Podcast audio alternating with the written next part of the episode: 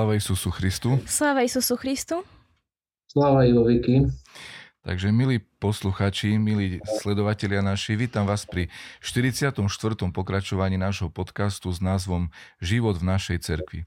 Naším dnešným hostom je Jakub Vorobeľ, poslucháč Pedagogickej fakulty Univerzity Mateja Bela v Banskej Bystrici, e, študijného odboru učiteľstvo psychológie a hudobného umenia.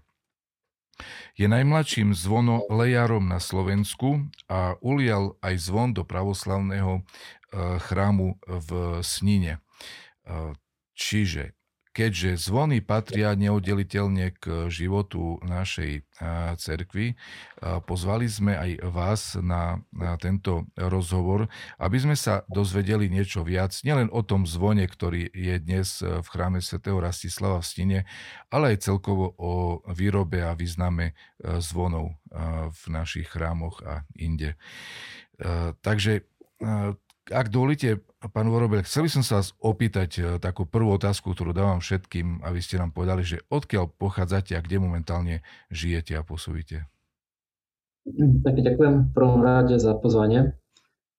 A tak ja žijem v obci Chodča, v okrese Stropkov. Úplne žijem od svojho detstva v podstate. A narodil som sa vo Svidníku, tak ako asi každý u nás v okolí. Ale tak vyrastal, vyrastám v dedine Chodča. Uh-huh. Uh-huh. Aké máte spomienky na vaše detstvo? Akým spôsobom formovali možno váš vzťah s cerkví a možno ak to prepojíme už k vašej láske k zvonom a k zvonojarstvu, akým spôsobom vlastne sa to tak vyvíjalo? Tak vždycky už ako malý chlapec, keď som chodil do chrámu, tak ma to veľmi lákalo navštevovať tie tajomné priestory kostolných veží, kde vlastne častokrát niekto aj 10-20 rokov nevstúpil, je, tam také, je to také miesto, kde to dýcha tou históriou.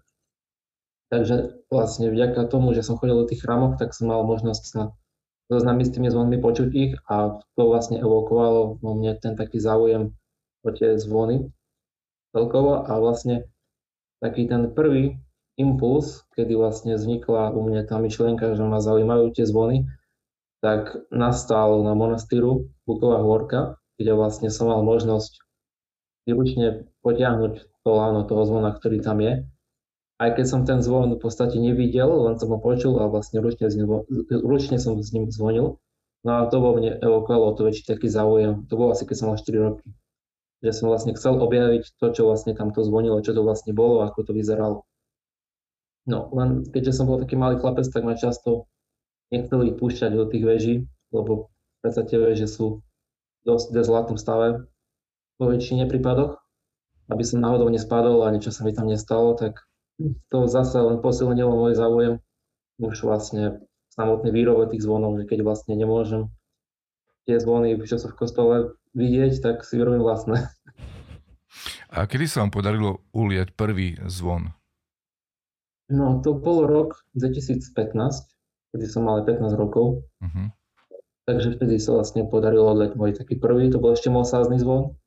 Začínal som s mosázou, pretože ten mosáz je podstatne vlastnejšia vtedy, jak 15-ročný chlapec, teda aj skôr som začínal tým prvé experimenty, tým, že vlastne ak vyrobiť tú formu hlinenú, aby som vlastne prišiel na tú zmes tej hliny, aby tá hlina nepraskala a znašala nejaké tie teplotné šoky hlkovu, tak to vlastne už ťažko to nejak určiť rok, keď to začalo, ale vlastne z celé detstvo som mal vzťah k tomu, že som sa tak hrával s tou hlinou a s tými vecami, že vlastne to mám, tak som to prepojil. No a vlastne vtedy, v roku 2015 som odal ten svoj prvý mosázny. Potom asi dve, dve roky som sa trápil s tou mosázou, lebo vlastne tá mosáz není vhodný materiál na výrobu zvonov, pretože ona to je vlastne z na medí a linku, pričom vlastne pri tej teplote nejakých 1000 150 stupňov, kedy je tá meď dostatočne riedka, tak už je presiahnutý bod váru toho zinku, ktorý je v tej zletine a ten spôsobuje bubliny a kázy v odliadku, ale to som ešte vtedy ako samouk nevedel, keďže som všetko musel prísť vlastne pokus omyl. To bola moja taká výskumná metóda toho všetkého. No ale tak okolo odpoveď na otázku, to by sme mohli tak zosumarizovať na tú bukovú worku, kde vlastne ma to tak chytlo. Uh-huh. A odkiaľ ste mali také prvé informácie o tom, že ako sa zvony odlievajú? Niekto vás to naučil? Mali ste niekoho v rodine? Alebo ste mali na to nejakú knižku? Alebo ako? No tak ono, to remeslo zvonoliarské je vo všeobecnosti také, že ono sa dedí otca na syna a všetky tie také nuancy výroby, ktoré sú kľúčové k tomu, aby bolo možné niečo také realizovať napríklad na záhrade rodinného domu, ktorý robím aj ja, uh-huh. Tak tie neprezradí nikto, lebo to sú veľmi cenné informácie, ktoré sa dedia v podstate z otca a syna. Ale samozrejme nejaký ten taký základný opis, všeobecná charakteristika, e, čo vlastne je potrebné na to, aby sa vyrobil zvon, je dostupná na internete a na internetových zdrojoch. Že nikde není napísané, ako je potrebné vyrobiť, ako vyrobiť to, čo potrebujem na výrobu tých zvonov. Mm-hmm. Vlastne ja viem, čo, mm-hmm. Viem, čo chcem, viem, čo potrebujem, ale neviem, ako to vyrobiť. A vlastne to bolo ten to know-how, že vlastne treba vedieť nielen to, že čo chcem, lebo viem, že potrebujem formu, ktorá pozostáva týchto, z týchto dielov a taká, aká by mala byť, len vlastne prísť na to, ako to spraviť, aby to bolo také, ako to má byť. A to je vlastne to, čo na internete není. Uh-huh.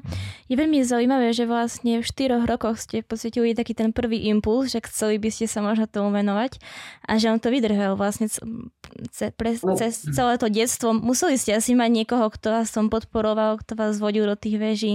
Možno niekoho v rodine, niekoho suseda alebo niekoho v dedine. Ono vlastne ten vek 4 roky, to nie je ako vyslovene ten vek, kedy ja už som nejak racionálne uvažoval o tom, že chcem vyrábať zvony, ale to bol... Vtedy vás zaujali možno, hej to bol taký detský záujem, nejaké detsko vidí treba nejaké auto a chce ho z hračkárstva, tak ja som na ten, ten mechanizmus bol uplatnený pri tých zvonoch v mojom prípade. No a samozrejme, no tak ono, nebolo to ľahké začať robiť zvony doma prakticky z ničoho, pretože tak ako každá bežná domácnosť nedisponuje nejakým špeciálnym náradím na výrobu kostolných zvonov, tak ani tu to nebolo preto som sa aj v podstate uchylil k tej tradičnej stredovekej technológii výroby zvonov, ktoré v podstate zvon sa doslova vyrába z prírodných materiálov viac menej, že tam nie je potrebné nejakú, nejakú vyslovene komplikovanú chemiu, ktorá by musela byť kupovaná. Takže, takže to šlo v domácich podmienkach, len trebalo prísť na to ako. Uh-huh. A samozrejme, že ma podporovali rodičia, že vlastne mi umožnili sa tomu venovať tak pri škole v rámci voľného času, lebo predsa je to aj nebezpečné. Keď som bol malý a predsa s tým, koľko som dosiahol tam teplotu 1100 stupňov, tak sa báli, že sa popálim, ale... A máte nejakú svoju takú dielňu vlastnú? O, tak zatiaľ nemám nejakú takú krytú dielňu, ktorá by bola vlastne vyhovujúca na výrobu kostolných zvonov. Mám len taký ako pristrešok, ktorý som ktorý vlastne ostal po dedovi, ktorý vyrábal pomníky tak ostala tam taká ako nejaký prístrešok, kde, kde teda samotnú tú formu viem vyrobiť pod prístreškom, že mi na ňu doslova neprší, ale ako náhle chcem ten zvon odliať, tak už to nemôžem robiť pod tým dreveným prístreškom, lebo by zhorel. Takže už to pod holým nebom, kde už vlastne som vystavený poveternostným podmienkam, ako som na nich v podstate závislý, že keď prší, tak nemôžem odlievať a nemôžem odlievať ani niekoľko dní po tom, čo som pršal, pretože všetko je rozmočené, všetká zem je rozmočená pri tom, že tie zvony formy sa zahrabávajú do zeme kvôli tomu, aby pomaly kladli a zároveň, aby tá hlina spevnila tú formu, tak sú tam s tým spojené také rizika, ktoré tým, že nemám halu, sú vlastne také, musím to trpieť teraz. Mhm. A koľko trvá výroba jedného zvonu? No tak ono je to veľmi závislé od tej veľkosti zvonu. Ono väčšinou sa tak veľkosť zvonu je zhruba určuje od tej váhy, aj vlastne ako zvon váži, hej, tak taký je veľký. Ale vlastne to je jedno, či to povieme v centimetroch, hej, že koľko má spodný priemer zhruba, alebo hmotnosti, no tak povedzme, že nejaký dvojkilový zvon, čo má možno priemer 14 cm, taký najmenší, aký vyrábam, no tak ten zhruba, keď som si tak meral čas, ktorý je potrebný na tú výrobu práce, tak je to zhruba 100 hodín práce na takom malom zvone tým, že to je iba čas mojej práce, hej, ako, ten proces vnutia a všetkých tých úkonov, ktoré vlastne tam manuálne nerobím, len potrebujú svoj čas, tak sa zhruba tak dva týždne, zhruba taký dvojkilový zvon. No a zase tie väčšie zvony, potom Viac samozrejme, možno mesiac, dva, dva mesiace. Len všetko závisí zase od toho počasia. Keď je vlhko, vyššená vlhkosť vzduchu tá hlina proste neschne, tak sa nedá pohnúť. Vlastne musím čakať, kým to vyschne mhm. v určitých fázach samozrejme už si môžem pomôcť ohňom, že tam vlastne pod tou formou podkúrim alebo, alebo ju nejak nahriem, ale sú tam fázy, kde je vlastne ten vosk, kde už vlastne je ten voskový model nazdobený nejakými ornamentami a tam už nemôžem to nejak nahrievať, lebo by som ten vosk roztopil skôr, ako je potrebné, už by to poškodilo formu. Mhm. Spomínali ste, že mosac nie je vhodná na odlievanie zvonov. Ehm, nechcem, aby ste prezradili celé know-how, len aspoň naznačte nám, e, z čoho je vlastne ideálne odlievať zvony a vyrábať aj tú hlinu na tie formy. Áno, tak mosac, ono bežne sa vyskytujú mosácne zvončeky na hospodárske zvieratá, ktoré sa odlievajú pravidlo do pieskových fóriem. Uh-huh. To je vlastne do piesku sa odlievajú odliadky, ktoré sú pomerne veľmi rýchlo. V prebehu jedného dňa je zvon zaformovaný, vyrobený odliadky očistenia. Je to taká skôr priemysle využívaná technológia odlievania. Ale tým, že ja som si vlastne vybral tú tradičnú stredovekú technológiu, tak tam sa zvony odlievajú z cinového bronzu, kde vlastne tá, tie vlastnosti toho kovu, ten, ten, tie metalurgické vlastnosti sú pre zvuk najoptimálnejšie v pomere, keď je ten meď a cín v pomere 78% ku 22. 78% medie a 22% cínu. Vtedy je ten bronz dostatočne krehký, ale je dostatočne využívaný, že nie je taký krehký, aby zase praskol, ale je dostatočne krehký na to, aby zvonil. Napríklad, keby, sme, keby sme tam dali nejakých 10% cínu, tak zase by to spôsobilo to, že ten koup bol v podstate mekší, zvon by nemal taký ostrý význel, ale by znel skôr tak tupo tak matne. A táto zlietená sa skôr možno využíva na odlievanie kanónov, diel alebo slôch, lebo je trošku lacnejší ten bronz, keďže tam je menej toho cínu, ktorý, je, ktorý vlastne určuje cenu toho bronzu. Uh-huh. A tie materiály a... kupujete, alebo ako? A v akej forme? V nejakých granulách, alebo v čom sa to predáva? Tak keď mám nejakú zákazku na nejaké väčšie zvonov, tak samozrejme už kúpim zo zlievárni namiešanú presne v pomere, ak si vlastne zadám pomer. Uh-huh také ingoty 10 kg tehly, tehličky mi privezú.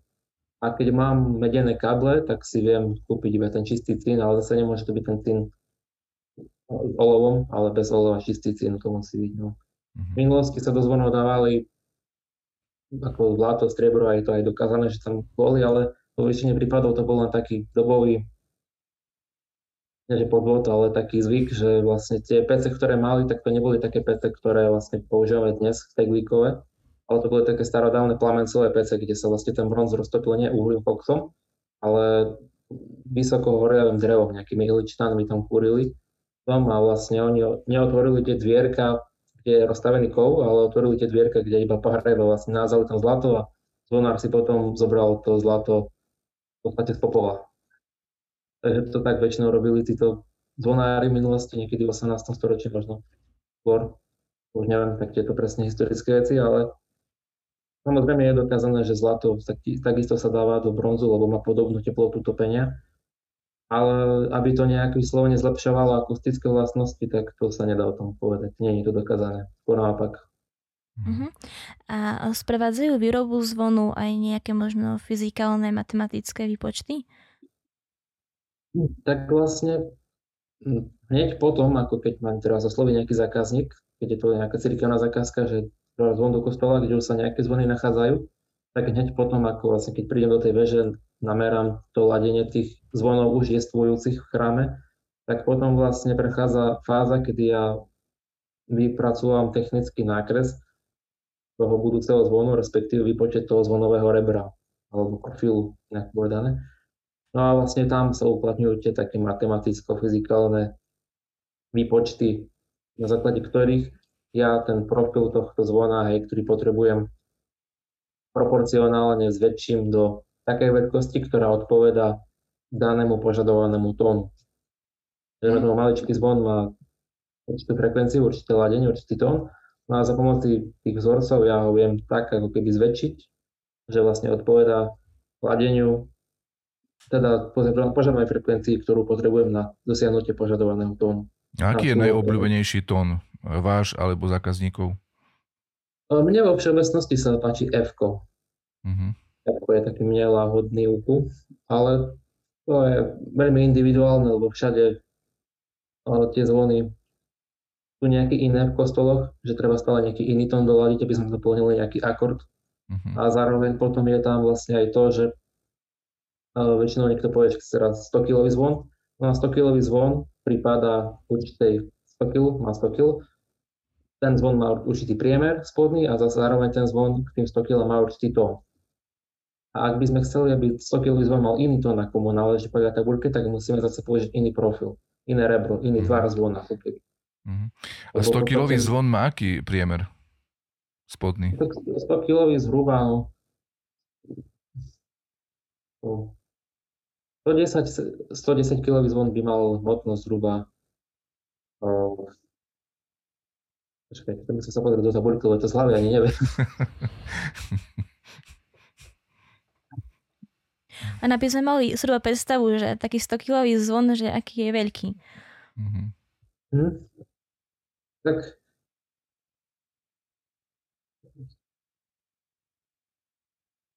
nejakých 56 cm zhruba. Uh-huh. Možno plus minus 55, 56, okolo pol metra má uh-huh. Celkom veľký. Dajme tomu, že nejaký zvon, ako v tom rebre, lebo každý, každý profil zvona, každý tvár, podľa toho, ako má hrubku stena, tak v závislosti od svojho priemeru má inú hmotnosť. My napríklad ponúkame tri profily, taký ťažký, ktorý, ako ja som každému profilu dal určite také mená na základe kategorizácií, že ktorý profil v závislosti od svojho tváru sa najviac vyskytuje v rámci geografického výskytu vo svete. Teraz mám ruský profil, no a to je tvár zvona, ktorý je charakteristický pre nejaké ruské chrámy pravoslávne, kde sú, kde sú tie zvony v takom tvare profilovom, potom nejaký nemecký, ktorý je vlastne v celej Európe u nás na Slovensku. No a potom mám ešte holandský, ktorý je zase charakteristický svojim tvárom v tých chrámoch, kostoloch na západe. A na východnom Slovensku sa vyskytuje aký profil najčastejšie? Najčastejšie ten nemecký. Ono to je tak, ja som tomu dal názov taký nemecký. Mm-hmm. V podstate to je, je to taký nejaký profil, ktorý má určité zvukové charakteristiky, na ktoré sme tu nás zvyknutí. Mm-hmm. Má nejaké tie malú terciu a to zvukové spektrum toho profilu je vystavené, vyskladané tak, že ako je, ako je, hej, že je to vlastne, toto je to, ktoré sa tu vyskytuje a to má väčšinou tu vlastne príjmu malú terciu, kvintu, oktávu a potom sled chromatických tónov. Tak, uh-huh. A ako dlho je... trvá, kým sa rozstaví ten bronz na výrobu zvonu? Tak zase to závisí od objemu tohto, od, od koľko kil tavím. Hej. Napríklad keď tavím 5 kg napríklad, tak mi to trvá, keď mám studenú pec, tak možno tak hodinku, kým sa mhm. roztopí. No a keď stavím napríklad 300 kg, tak by to trvalo možno pol dňa. Uh-huh. Uh-huh. Od čoho závisí, že ako bude vlastne to teda zvon znieť? Možno od jeho hrubky alebo priemeru hĺbky? Tak toto je veľmi komplikovaná otázka, lebo toto, na túto otázku sa môžeme pozerať z viacerých aspektov, pretože je tam, možno, je tam viacero aspektov, napríklad aspekt metalurgický, to znamená, že z akého materiálu je ten zvon vyrobený. Keď je vyrobený z toho tvrdého bronzu, to znamená, že je tam väčší obsah cínu, tak ten zvuk bude ostrejší, bude hlučnejší, ale naopak nevýhoda toho je tá, že ten zvon v konečnom dôsledku je krehkejší a môže skôr prasknúť.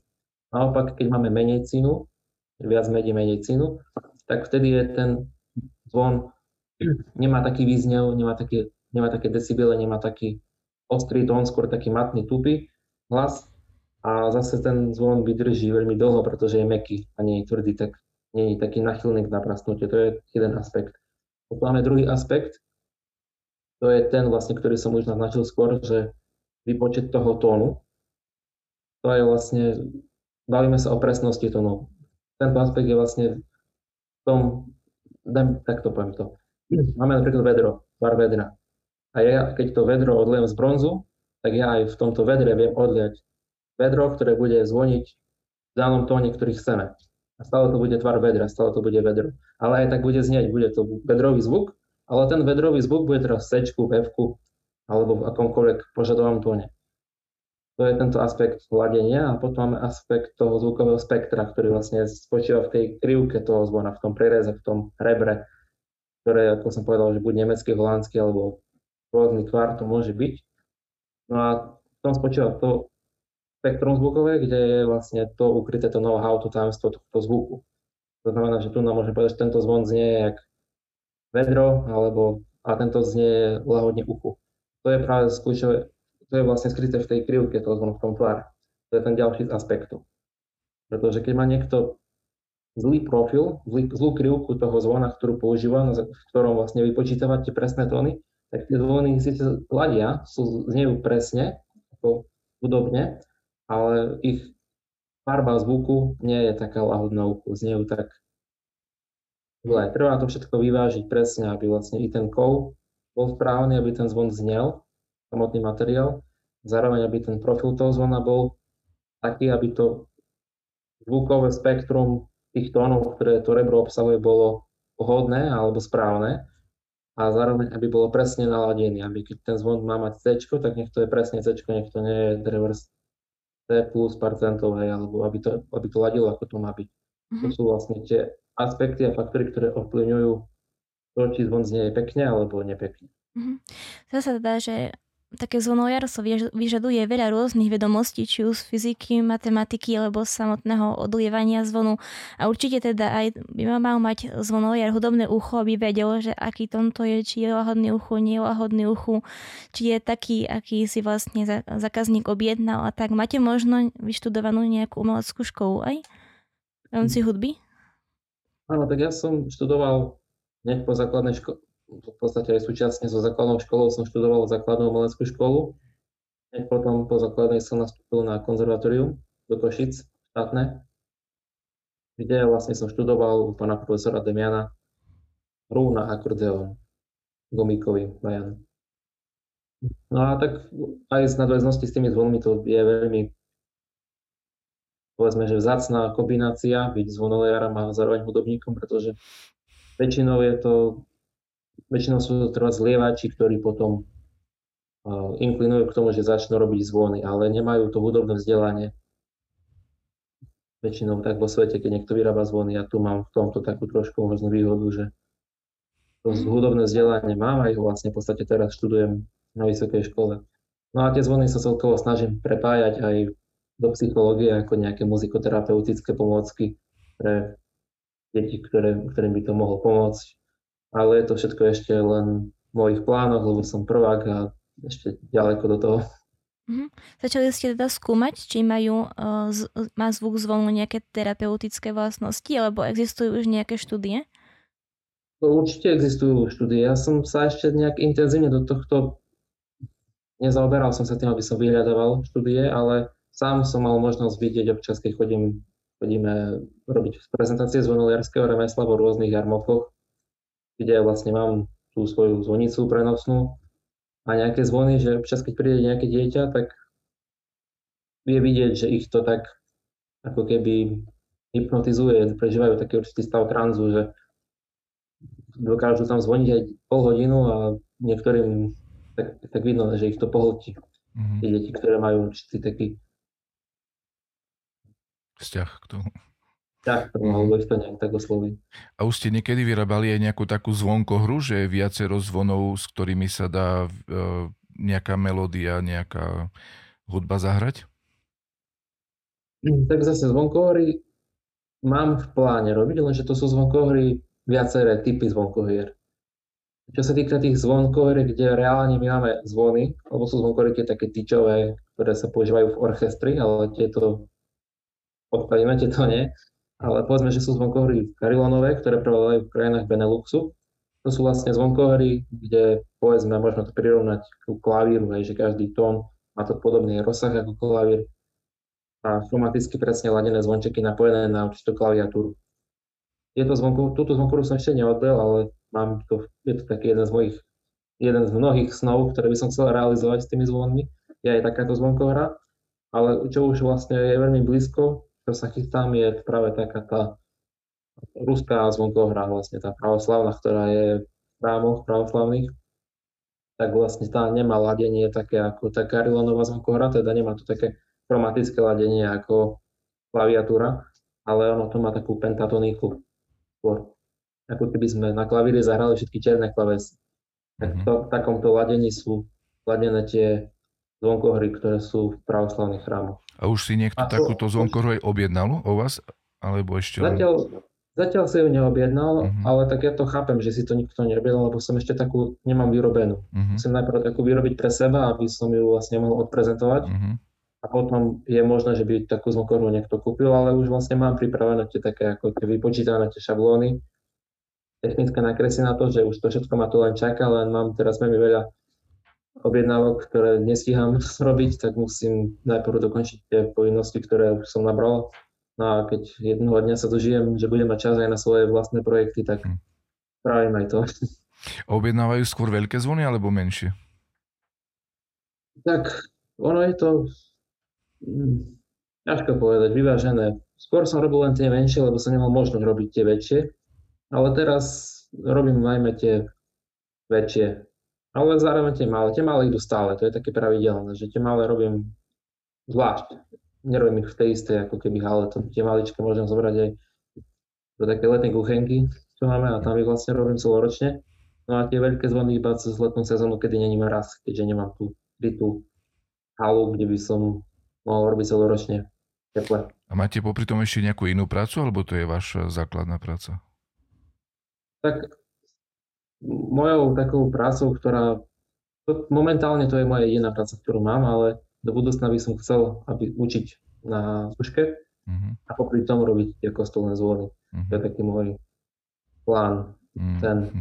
ale tak zatiaľ ešte nemám doštudované, takže som na tých zvonoch iba. Mhm. Mhm. A kde, kde všade sa vlastne zvony využívajú? Vieme, že sú v chrámoch, v nejakých, nejakých chrámových o, zvoniciach. Ešte niekde inde sa dá využiť zvon?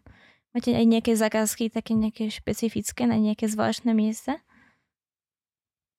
No tak zvon treba chápať v prvom rade ako hudobný nástroj. To znamená, že tu na to není tak rozšírené v našich končinách, ale ak som naznačil tie krajiny Beneluxu alebo aj celkovo po Amerike a v nejakých väčších mestách európskych sú zvonkohry, na ktorých hrá nejaký hráč, ktorý študuje na miestnom konzervatóriu niekde, kde sa ten odpor vyučuje. Podobne ako orgán sa študuje, tak aj tie karilové zvonkohry. No a je to vlastne nástroj, ktorý pozostáva zo zvonov, na ktorý tam hrajú nejakí zamestnanci mesta, pravidelne nejakú každú hodinu tam ručne zahra nejakú tú pesničku. Zvony Takže sa nám... taká, Mhm. Zvoní sa nám spomínate mesto, ale spajú sa nám hlavne s takými dedinami, takými typickými, kde sa často zvoní, či už to celá hodina, alebo aj keď sa pozrieme na minulosť, tak vtedy možno hlavne, keď sa niekto narodí, alebo zomrel, alebo išla burka, tak vtedy sa hlavne zvonilo. Nejako sa líšili tie zvonenia jednotlivé. Ľudia nejako vedeli odlíšiť, že kvôli čomu zvonia? tak v minulosti, nie tak dávne ešte, kedy povedzme, že nebola žiadna elektrika alebo nejaký iný spôsob oznamovania rôznych udalostí verejnosti, tak to, ten zvon, respektíve zvony, ktoré v chráme sú všetky, tak vytvárali jediný nástroj, okrem možno trubáčov, ale tí boli veľmi dávno, ktorí oznamovali vlastne obyvateľom danej, daného mesta alebo danej dedine, že čo sa vlastne deje. Tak samozrejme tí ľudia vtedy vedeli, či zvonia na veľkú búrku, či zvonia na to, že niekto zomrel, vedeli rozlišiť to, že či zomrelo dieťa, či zomrela žena, či zomrel muž, či zomrel mladý muž, ako boli starí alebo mladí. Inak sa zvonilo na narodenie treba raz, alebo na nejakú pohromu, na vojnu. To všetko ľudia vedeli mm, vyčítať z tých zvonov, lenže dnes už to nie je také jednoduché z toho vyčítať, pretože tie zvony sú poháňané elektrickým motorom. A to by ani tak nebol problém, že sú poháňané tým elektrickým motorom, ale problém je to, že vlastne to pôvodné technologické vybavenie tohto zvona, ktorý ten zvon mal, rovnú drevenú hlavicu okovanú, tak na tomto spôsobe to bolo možné zahrať tieto rôzne melódie, rytmy. Treba, aby zvon udrel dvakrát do jednu stranu, raz o druhú, alebo to sa nazýva zvonenie potrhávaním. Ale teraz v súčasnosti, keď sa dávajú tie rôzne cievky alebo pohony akékoľvek, tak väčšinou drvivá väčšina firiem na Slovensku, ktoré to robia, tak dávajú tam tzv. tie lomené hlavice, ktoré majú zhruba takýto tvar. To znamená, že to ložisko otáčania tohto zvonu je už nie úrovni vrchu koruny zvona, uchytenia zvona, ale už je určité, už je v podstate nižšie. To znamená, že ten zvon je vyvážený a nezvoní na tzv. lietajúce srdce, ale na padajúce srdce. No a táto metóda zvonenia už neumožňuje zazvoniť tak, ako v minulosti, aby vlastne tieto všetky um, melódie a rôzne spôsoby techniky zvonenia tým pádom sú vylúčené už, už mhm. vlastne sú stratené. Ale veľmi málo dedin, tie také dedinky, kde je veľmi málo ľudí, tak tam ešte majú to pôvodné vybavenie, aj pôvodné príslušenstvo, aj si tam tak zvonia. Ale v druhých väčšinách obcí to už je minulosťou, žiaľ. Mm-hmm. A lišilo sa to možno počtom tých udretí, alebo dĺžkou zvonenia, alebo čím sa to tak, lišilo? Tak povedzme, že to boli skôr, tak dajme tomu, že keď zomrelo dieťa, tak dajme tomu, že v tom chráme, v nejakej cerkvi mali tri zvony. Nejaký ten najmenší zvon, stredný zvon a veľký zvon. No tak tým malým zvonom sa tak ako keby zažehnávalo. Každý to nazýva inak keď zomrelo napríklad dieťa, tak zazvonili teraz pol minúty alebo minútu s tým malým zvonom samotne. Treba nejak potrhávali, že zvon zomrel od vás dvakrát do jednu stranu, raz o druhú. Potom na chvíľičku utíšil sa a zač- začali zvoniť teraz 10 minút všetky zvony v chráme, ktoré boli. Keď zomrela žena, tak zazvonil malý zvon, pauza, zase zazvonil malý zvon, pauza a všetky zvony. A keď zomrel muž, tak boli v podstate trikrát malým zvonom s pauzami až potom všetky zvony dokopy. Takže to bol taký oznamovací mechanizmus na to, kto zomrel. Uh-huh. A to všetko si museli ľudia pamätať. No tak áno, veď to aj dodnes sa to využíva bežne. Táto, táto, ako to, či zomrel muž alebo žena, tak aspoň u nás to takto funguje stále. Akurát tie také zvonenia na, na búrku a na nejaké také veci už, toto už sa nejak presne u nás nezachovalo. Ale Stále to tak je. Na zvonoch sú napisy, že uh, pred... Ne, no. Dobre.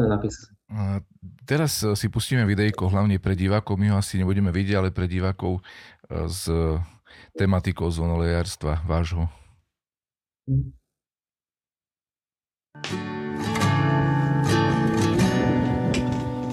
Виробити або одляти дзвін, котрий буде кликати людей на богослужіння, то відповідна і ото складніша задача. Дзвоно ліаря Jakуба Воробеля to neodradilo. Скоріше наопак, бо він радо возьме будь-яке визви, котре перевірять його знання і зручності. І так, по доєднанню з отцом Кереканічом, дзвонолієр в марці минувшого року хопився за роботу.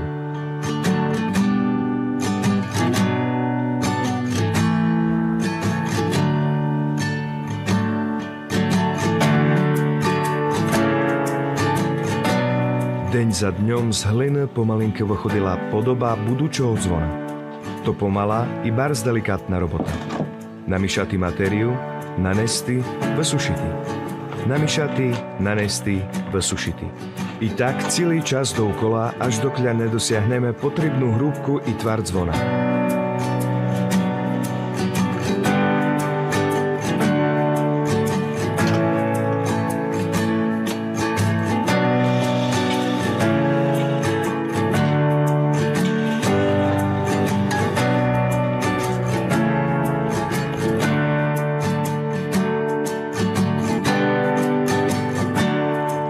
Všetko hotové, značiť falošný cvín i jeho forma, starčiť ho vže len odľaty.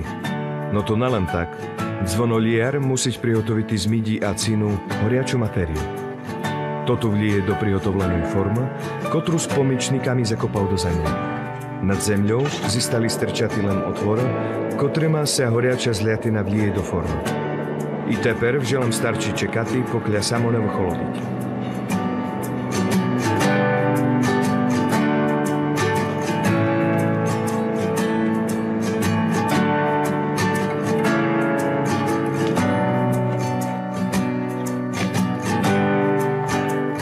Sa forma vyťahne na svitlo Bože, i zvonoliar molotkom rozovie svoju dlhodobú a ťažkú robotu. Len tak môže narodiť sa nový cvín.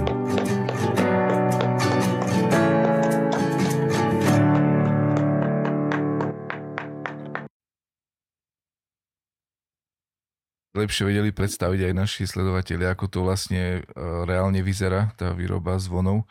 A mňa tam zaujala tá hlina. Ešte by som sa opýtal, že e, či by ste nám povedali, aký druh hlíny sa používa a čo všetko sa do nej dáva, alebo aspoň niektoré komponenty? Hm. Tak ono je to v prvom rade taká ilovitá hlina. Môžeme to povedať iné, že to je taká tá žltá hlina, ktorá mm. sa často v každej dedine alebo nejakej lokalite ľudia poznajú takéto ložisko takej žltej hliny, kde, ktorú používali treba na výma speci alebo na rôzne veci, ktoré potrebovali. Tak je to táto, tento typ hliny je tou základnou surovinou pre formovanie tohto zvona pre, pre tú zmes.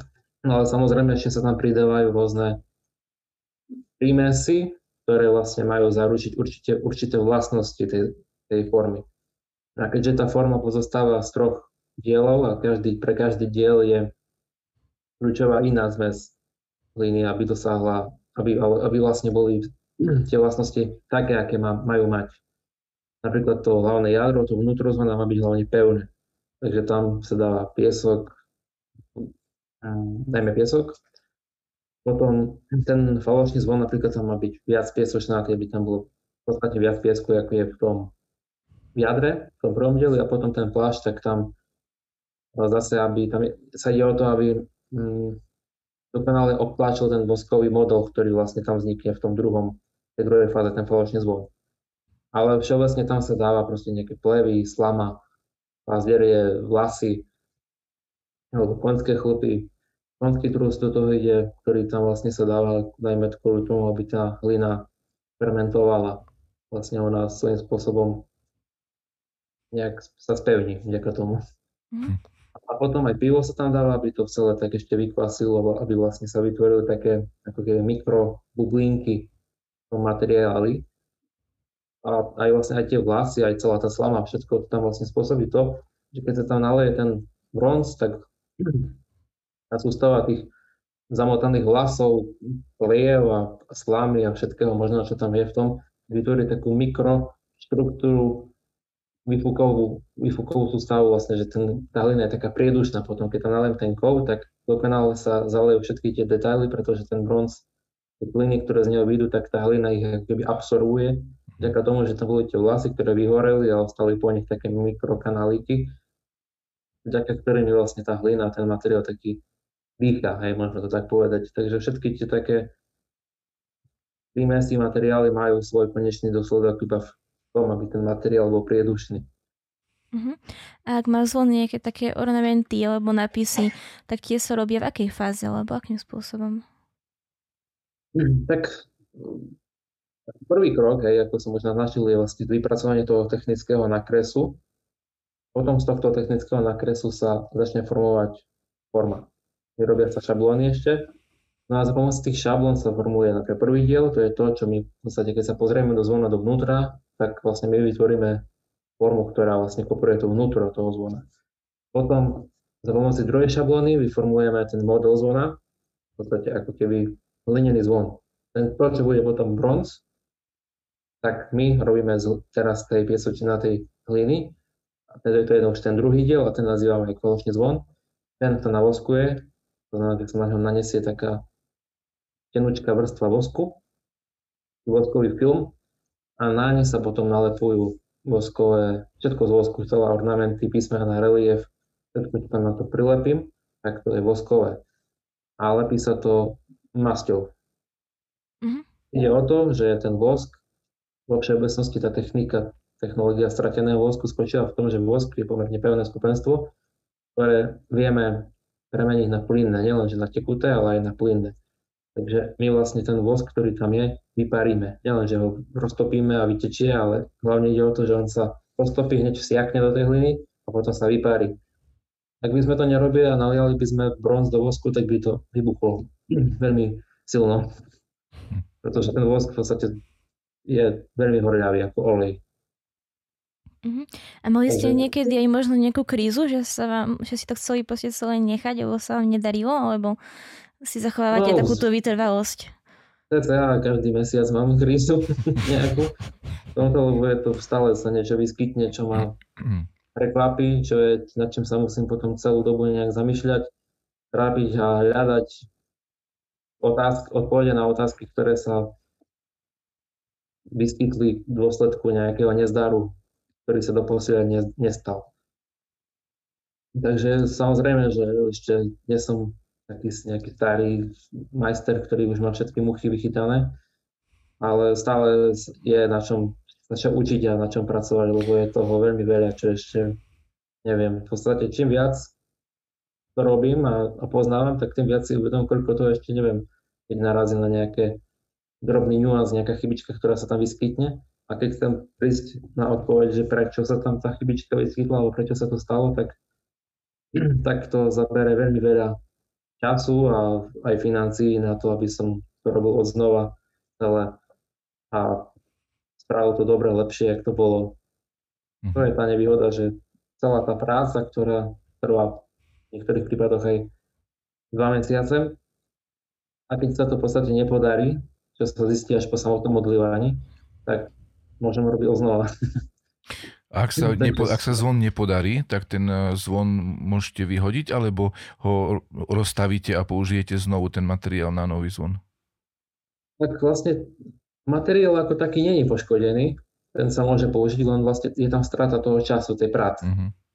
Tú prácu vlastne budem musieť robiť na dvakrát a to je vlastne to najdrahšie na tom zvone. Uh-huh. A koľko percent zvonov sa nepodarí?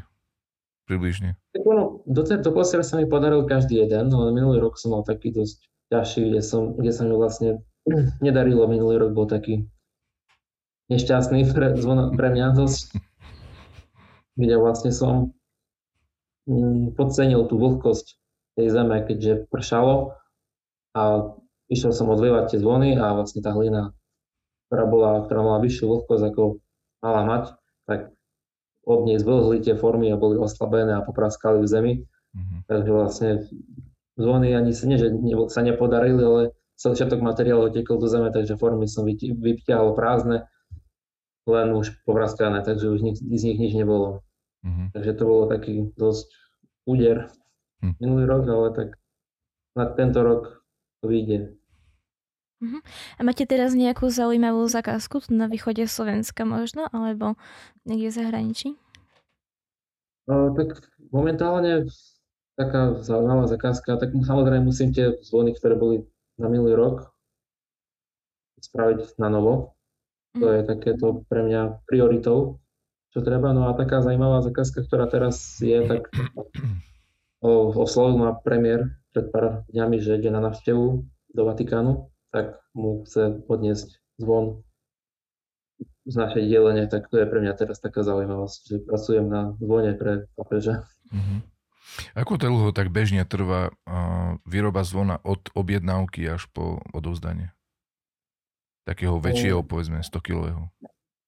Tak zase to závisí od viacerých aspektov. Samozrejme to, aký je veľký, ale aj od vyťaženosti dielene a od toho, kedy mi to zákazník oznámi, že to chce. Keď mi to oznámi treba pred zimou, tak musím celú zimu čakať. Nemôžem robiť, pretože to nemám prakticky robiť kde. Uh-huh. A začnem to robiť potom až na jar. Uh-huh.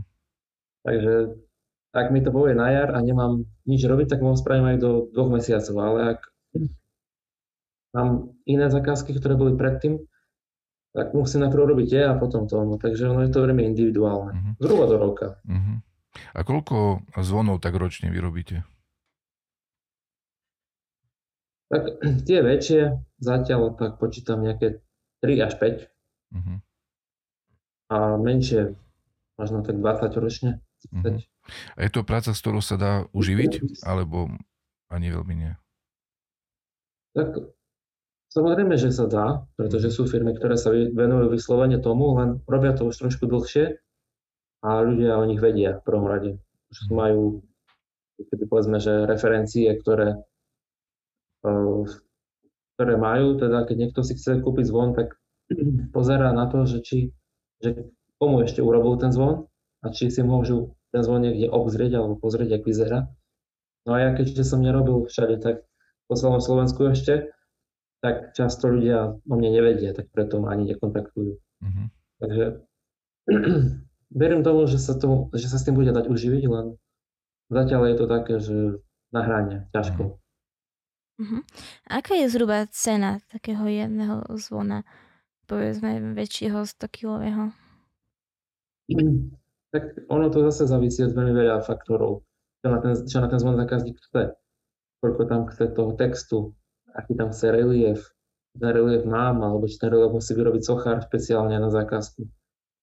Závisí od aktuálnej ceny materiálu. No, teraz išlo, bolo všetko 200% hore a po tých pár dňoch, čo sme zažili, tak už to išlo možno až o 400% hore, takže teraz budú veľmi drahé materiály na zbor. Takže tá cena sa vždycky vieme povedať ju aktuálne, ale tak všeobecne sa nedá povedať mm, cena. Jasné. A máte nejakých pomocníkov, alebo pracujete väčšinou sám len v nejakých fázach, vám niekto príde pomôcť? Tak na odlievanie potrebujem pomocníkov, lebo tam je potrebné hlavne s tou manipuláciou pomôcť, pomôcť s tým stavením, dokladať tam uhlie. Prakticky všetko, čo nemusím robiť ja, tak dám robiť tým pomocníkom, ktorí mi tam pomáhajú, aby som sa vlastne nevyčerpal pri takých úkonoch, kde mi niekto dokáže pomôcť. Tam, kde vlastne je to taká robota, kde treba regulovať treba tento, toho kovu alebo miešať ten kov, upravovať ten kov, sledovať jeho teplotu, odkysličovať ten kov a, a podobne, tak toto všetko robím ja. Mhm. Je to fyzicky veľmi ťažká práca? O, tak ono je to najmä sedáva práca, lebo viac fyzicky tam nie je to až tak namáhavé, pretože mám nejaké, že mám žeriav na záhrade taký menší, tak je také ťažké bremena, si s tým viem pomôcť, že ja manuálne nejak sa nenamáham pri výrobe, ale je to veľmi náročné na trpezlivosť. Teraz sedím niekedy aj celý deň pri tom a robím také maličké písmenka, mm-hmm. že je to veľmi na tú trpezlivosť náročné, no nemôžu sa teraz ruky. Mm-hmm. Ako dlho chladne zvon v zemi? Tak taký dvojkilový zvon vychladne napríklad za ja ich tak či tak nechám 24 hodín, on vychladne, vychladne niekedy v priebehu noci určite, ale mal by chladnúť do studena, takže potom nejaký povedzme nejaký 120 kg zvon chladol 5 dní, kým vychladol úplne. Uh-huh. Ťažko to tak povedať, proste prídem v forme, chytím ju, keď je ešte teplá, tak ju zahrabem nazad šťastie a až keď je studená, tak potom vyberiem. Ale niektoré zvony chladom je mesiac väčšie, nejaké keď má teraz 500 kg uh-huh. alebo tónu. Taký som ešte nerobil, tak neviem, nemám to odskúšané odmerané. Uh-huh. No myslím, že je teraz aj vhodný čas ešte pustiť druhé, pustiť druhé videjko s pesničkou vo vašom podaní.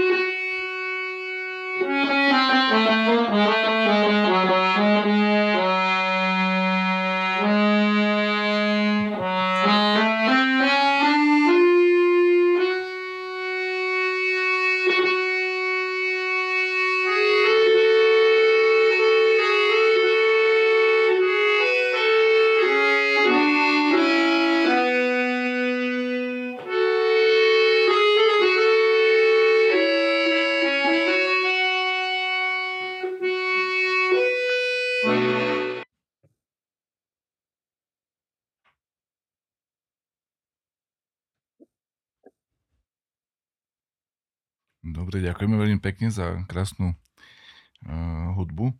Uh, chcel by som sa vás opýtať na, na uh, keďže máme podcast Život v cerkvi, uh, či má podľa vás um, zvon aj nejaký duchovný vplyv na ľudí? Tak určite um, má nejaký vplyv.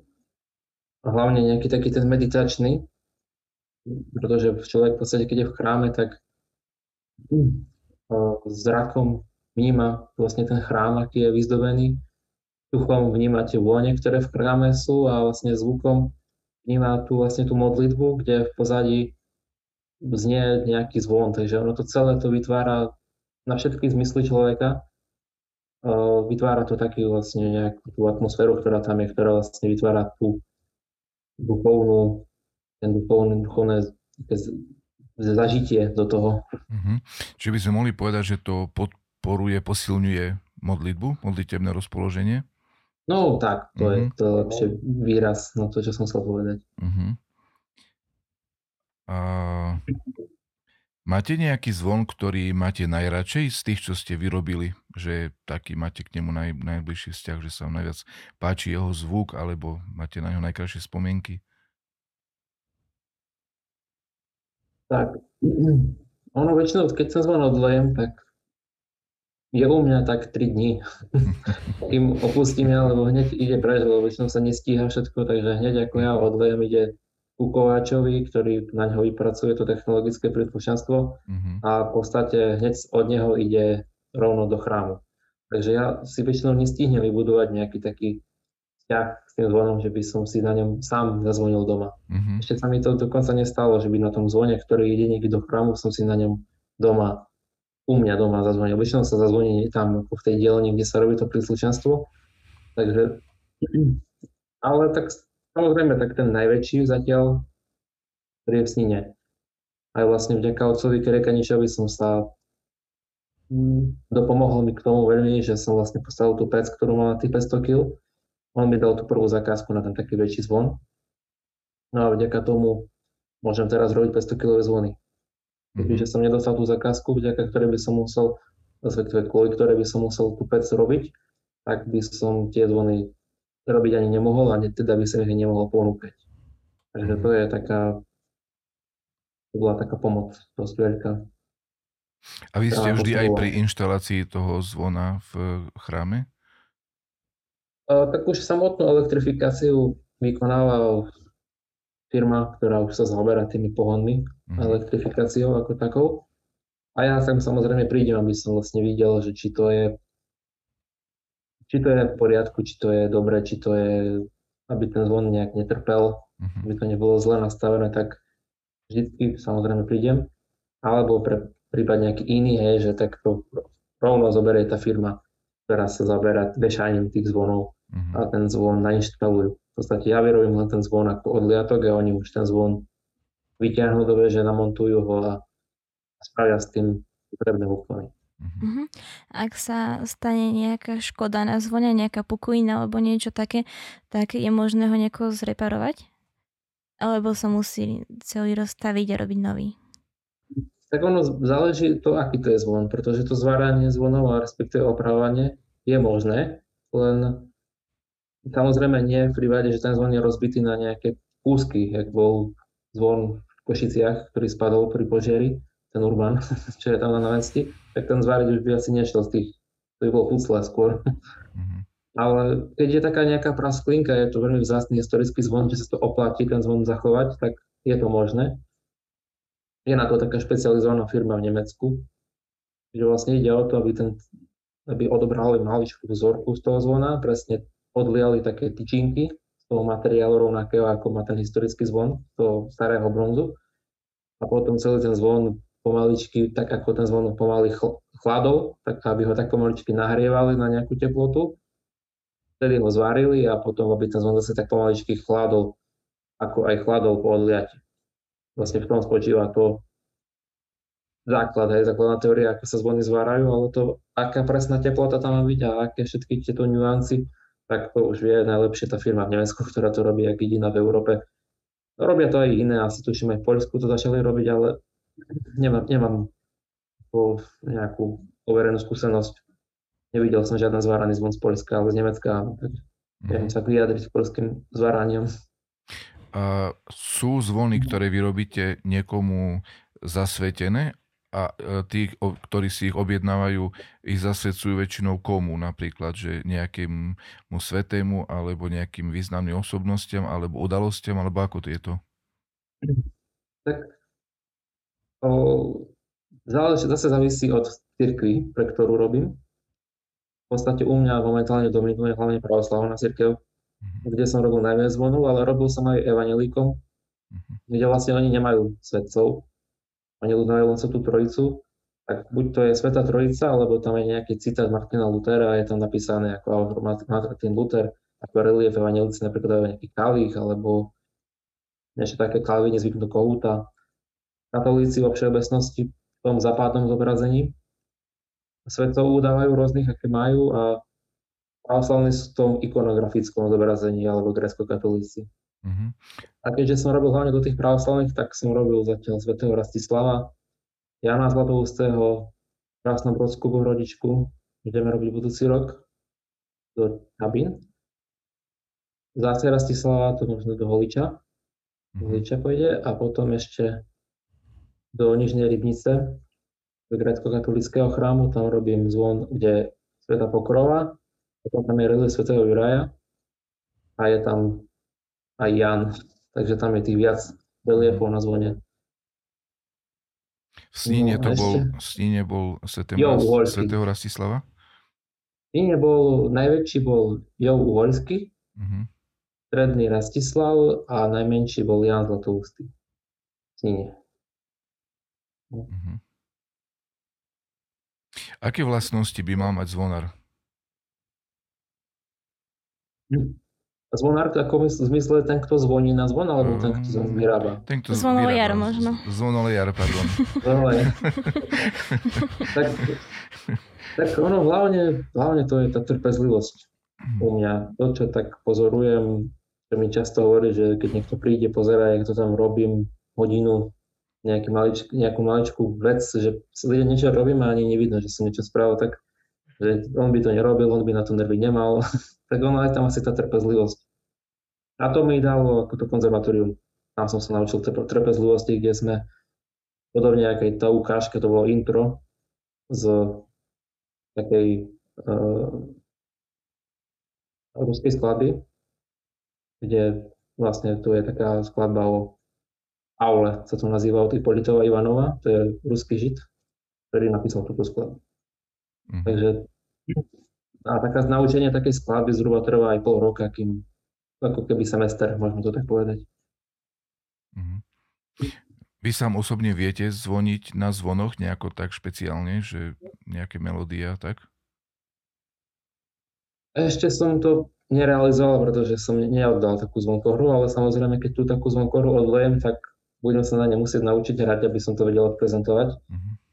Ale v súčasnosti sú aj to je tá výhoda tých zvonkovier, že tam sa dá na tom aj ručne zahrať, ale plus sa na to dajú namontovať také elektromagnetické kladívka, ktoré tam môžu hrať určité melódie, ktoré sa tam naprogramujú, môže byť ich aj 500 tých rôznych súzvukov melódií, na každý sviatok inú, na každú príležitosť inú. Čo sa týka tých falsálnych zvonkovery, takže toto je také...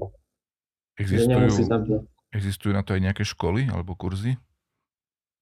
Existujú, sú v Moldavsku robia také školy, aj otočím v Rumunskom, to je nejak na pohraničí, kde a vlastne tam robia tie kurzy toho zvonenia a potom až v Rusku, alebo možno aj na Ukrajine. Na Ukrajine som nepostrehol, že by bolo, ale v Rusku je. Mm-hmm. Dobre, tak uh, je čas, myslím, na divácké otázky ešte, takže nech sa páči. Uh, takže máme tu niekoľko, máme, ale máme tu, tá, máme tu viaceré komentáre a máme, začnem takou otázkou, ktorú sme dostali uh, na uh, teba, Jakub. Uh, a táto otázka znie, Slava Isusu Christu, chcela by som sa vás opýtať, aký najťažší zvon ste urobili a kde ste ho inštalovali? Tak, keď to otázka... Ale... Hm, už môžem? Áno, jasne. Tak najťažší zvon, ktorý som doposiaľ odlial, ktorý je reálne jestvujúci vo veži chrámu, je ten v Sníne, ktorý má 127 kg. Ale ak by minulý rok nebol taký, aký bol, tak by to bol už najťažší zvon v Holiči, ktorý mal 230 kg. A ak sa podarí a všetko vyjde podľa plánu, tak možno bude aj 400 kg zvon do Afriky. Takže zatiaľ reálne, ktorý som vyrobil, ktorý mám zhotovený, tak je ten 127 kg, ale dohľadnej blízkosti a budúcnosti by boli aj samozrejme väčšie zvony, len tie ešte nie sú hotové. Mm-hmm. E, dobre, no potom tu máme takýto pozdrav, alebo no pozdrav áno, od Alexandra Hrička. Pozdravujú Jakuba z Meži Laborec. Spoznali sme sa, sme sa minulý rík u nás v Labirci a je to bar šikovný remeselník a dobrý človek. Čišu sa na tebe aj toho roku v Labirci. Ďakujem. Pozdravujem. No a takisto máme tu pozdrav od Benjamina Grejtaka, eh, ktorý pozdravuje dochodče a odkazuje, čiže máš vysidovať po našom. No. Ehm, čiže takto, mám taký pocit, že toto je asi všetko k takýmto eh, komentárom a pozdravom. Samozrejme vlastne je tu, sú tu také komentáre, že zlaté, zlaté zoloté ručenky, tak aby, aby som to ocitoval správne a množstvo pochvál a tak ďalej a, a pozdravov, takže v podstate takto nejako. Ďakujem všetkým za chvály. Dobre, ďakujem, ďakujem aj ja takisto za odpovede. No a chcem sa ešte opýtať, či máte nejaký obľúbený výrok zo Svetého písma. Um, tak môjim obľúbeným výrokom, takým, čo aj v živote sa snažím realizovať a praktizovať, je, že všetko, čo chcete, aby ľudia robili vám, robte aj vy im. Hm, krásne. Dobre, ďakujem veľmi pekne. No a úplne na záver teda by som chcel poďakovať Bohu za dnešné naše stretnutie a rozprávanie. Poďakovať vám za ochotu, za, za to, že ste nám naozaj odkryli veľmi veľa z vašej práce. Chcem vám poželať, aby sa vám darilo v tejto práci, naozaj, aby ste rozdali veľmi veľa radosti a, a povzbudenia pre mnohé farnosti a chrámy aby to bolo Bohu na slavu a, a ľuďom na spasenie a vám na, na, takisto na, na užitok, aby sa vám darilo, aby naozaj tú prácu, z tej práci ste mali, ste mali radosť. Takže ďakujem veľmi pekne. A, a ja ďakujem. ďakujem taktiež aj našim sledovateľom a divákom, aj našim technikom za zabezpečenie e, celého prenosu. No a úplne na záver by som chcel poželať všetkým nám e, ďalší prípravný týždeň pred Veľkým pôstom, aby sme ho prežili duchovne a spasiteľne. Je to týždeň, ktorý končí mesopustnou nedeľou a zajtra máme zadušnú sobotu veľkú, tak nech Boh spasí aj všetkých zosnulých, ktorí sme aj tu na podcaste spomínali a pre ktorých častokrát zvony zvonia v našich chrámoch tak nech ich Boh nás spasí a príjme do nebeského kráľovstva. A na všetkých ostatných uh, nech Boh požehná a pomôže nám prežiť tento týždeň naozaj duchovne a, a pokojne. Tak želám všetkým dobre, všetko dobre, veľa zdravia a, Pekný večer. pokoja. Pekný večer. Aj vám takisto ďakujem veľmi pekne. Ďakujem pekný večer.